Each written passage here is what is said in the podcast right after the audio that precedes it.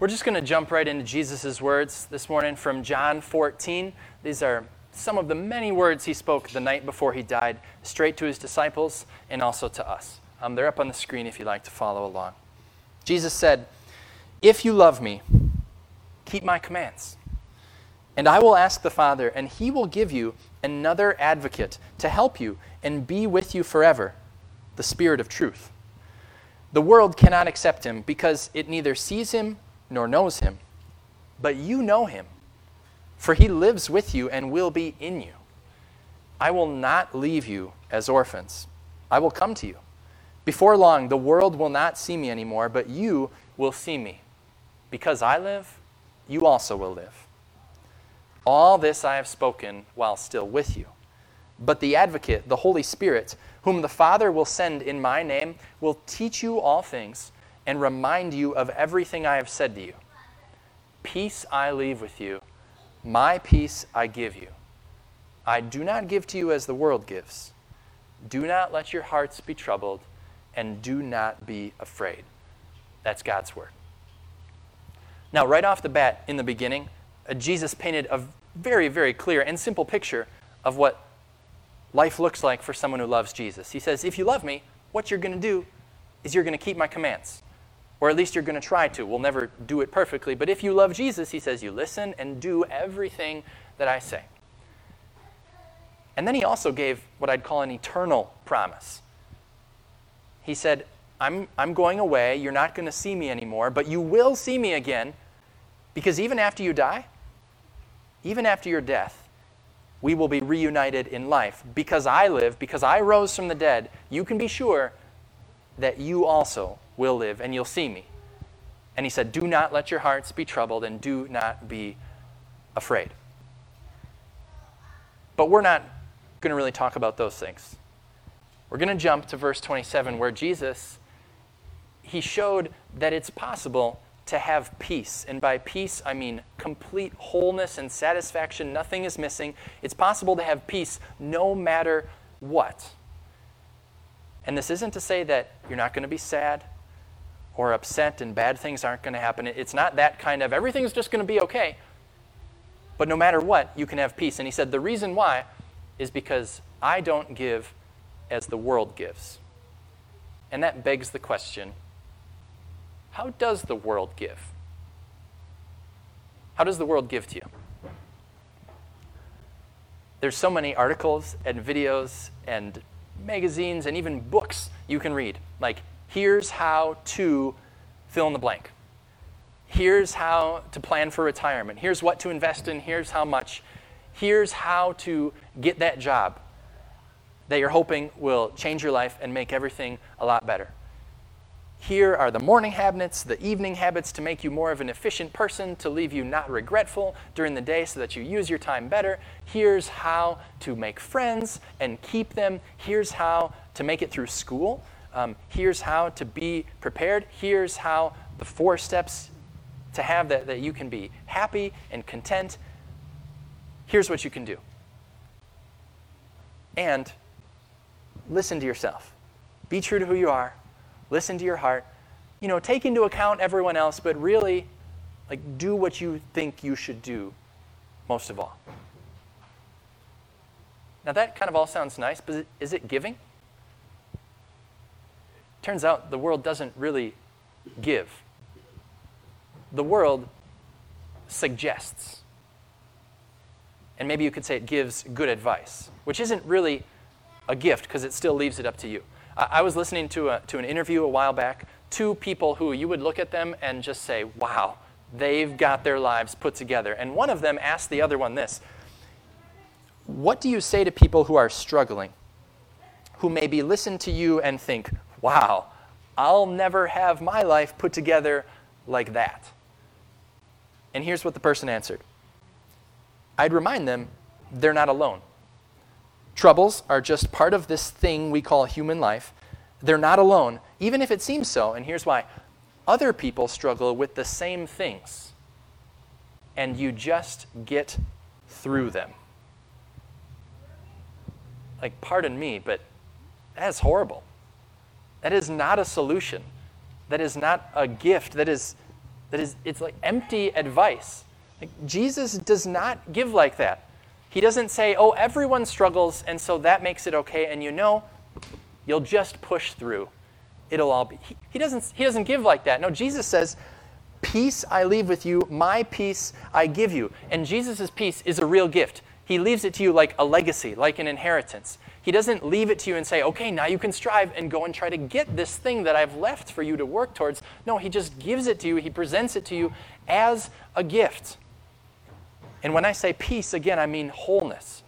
And He did this in many ways, but, but the primary way, Jesus gave you peace, He gave you wholeness by saying that when it comes to the most important relationship anyone could ever have, the one between you and the God who created everything and loves you. He says, There is no bad blood between you and God. Even, even on your worst day, when you're feeling the lowest or the darkest, or even after you did the worst thing you have ever done and you feel the most shame or the most guilt, Jesus came to give you peace so that you could know for a fact, 100%, no questions asked, that there's no bad blood between you and God, because all the bad blood was destroyed by Jesus' blood.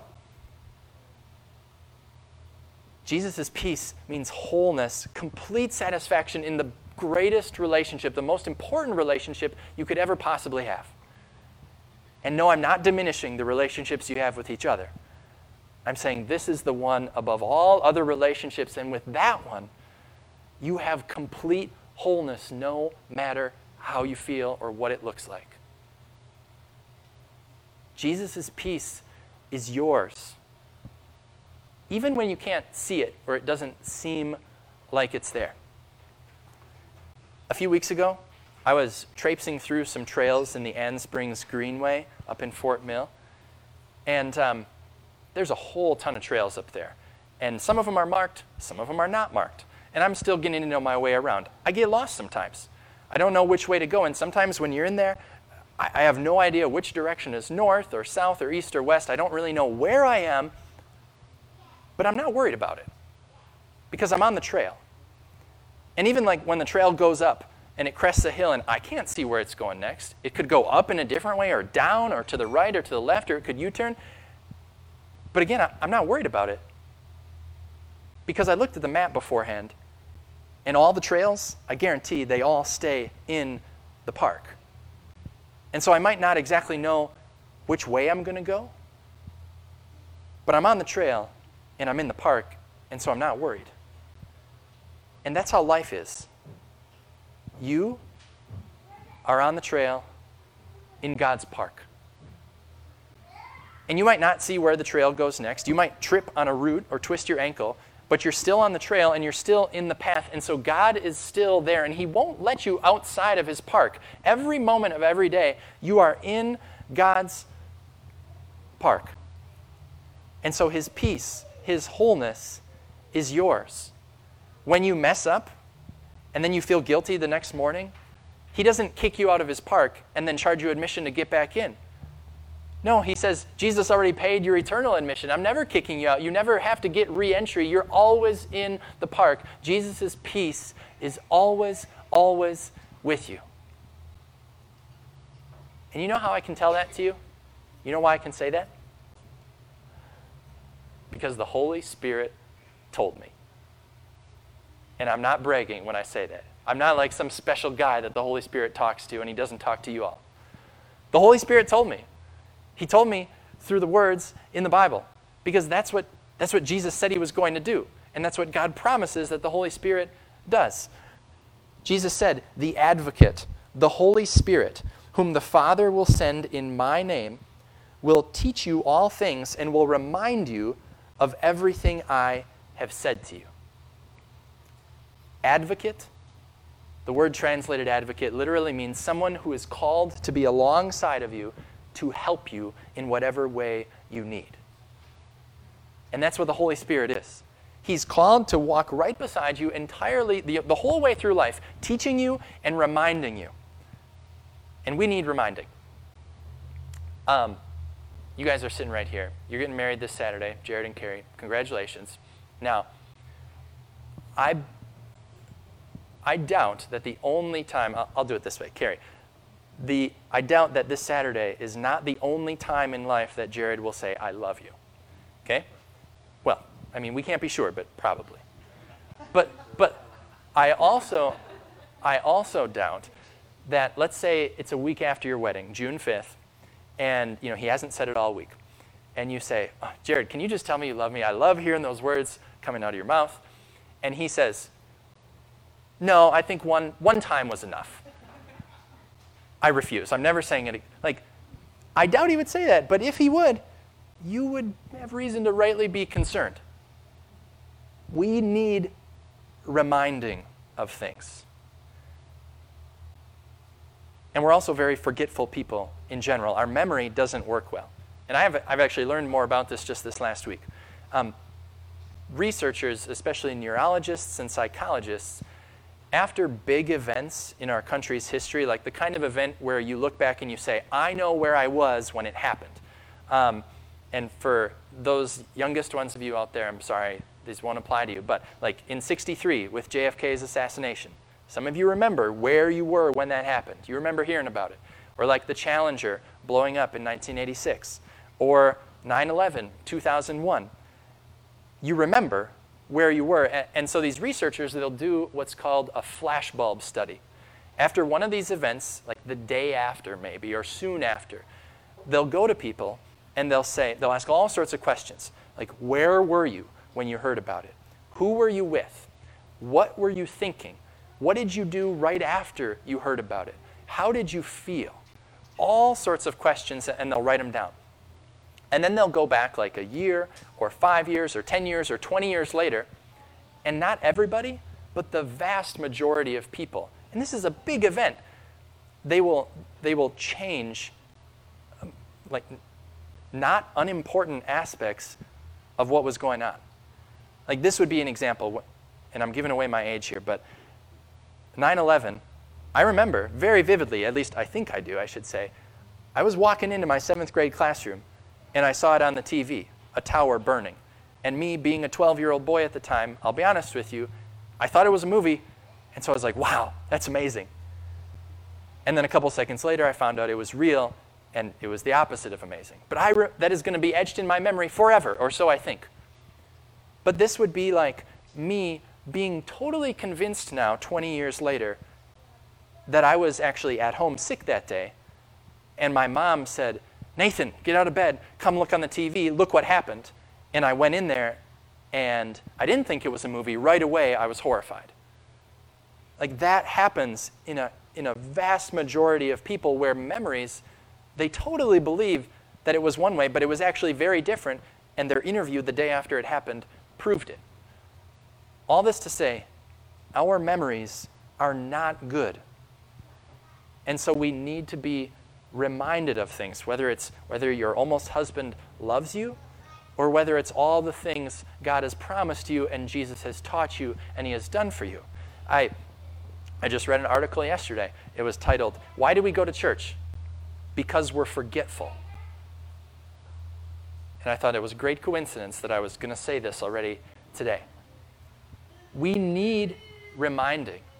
And that's what Jesus says the Holy Spirit does. One more thing on this uh, psychologists say that, especially kids, one of the things that they need the most is consistent, almost constant encouragement. And I think that doesn't just go for kids, it goes for all of us.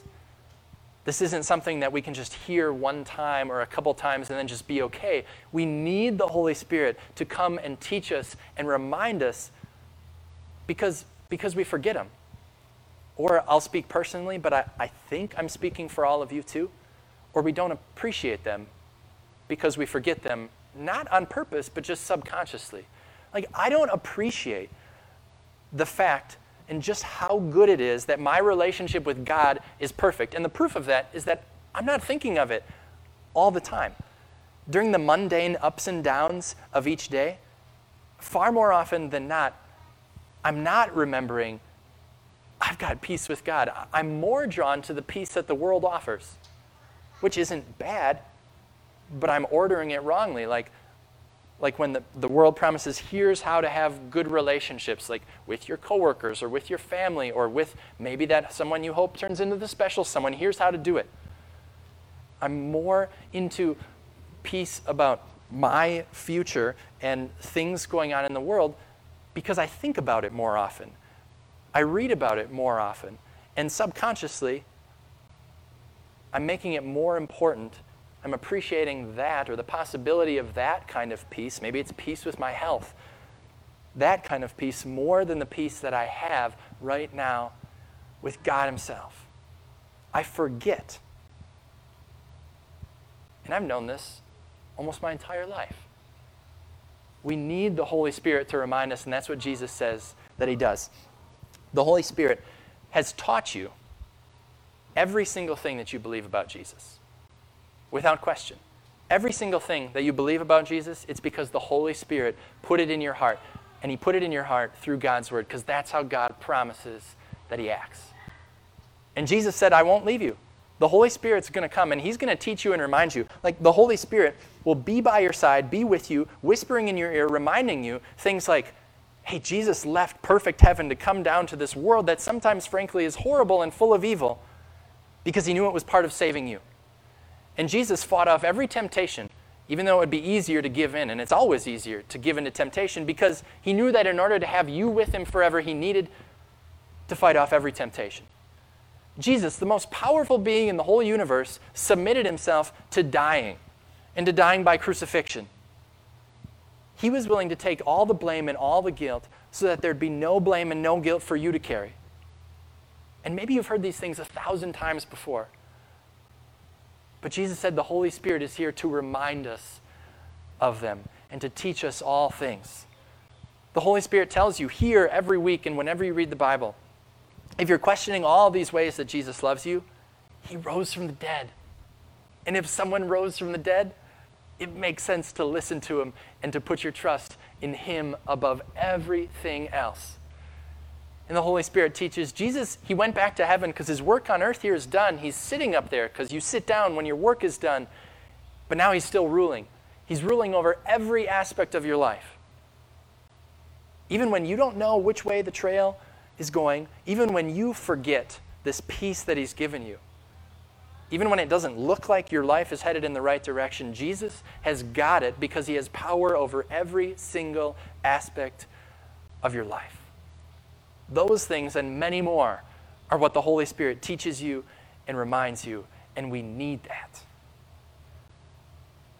Turns out that Jesus wasn't lying when he told the disciples that night, I will not leave you. Sure, he left them physically a few weeks later, but he sent them and us what they needed. He said, I won't leave you alone. I'm sending, the Father is sending the Holy Spirit to be right by your side, the one called to you, to walk with you through life, reminding you of everything that you need to know, teaching you everything Jesus said, being with you every single step of the way. And it's a very simple prayer that I'm going to end with on behalf of all of us.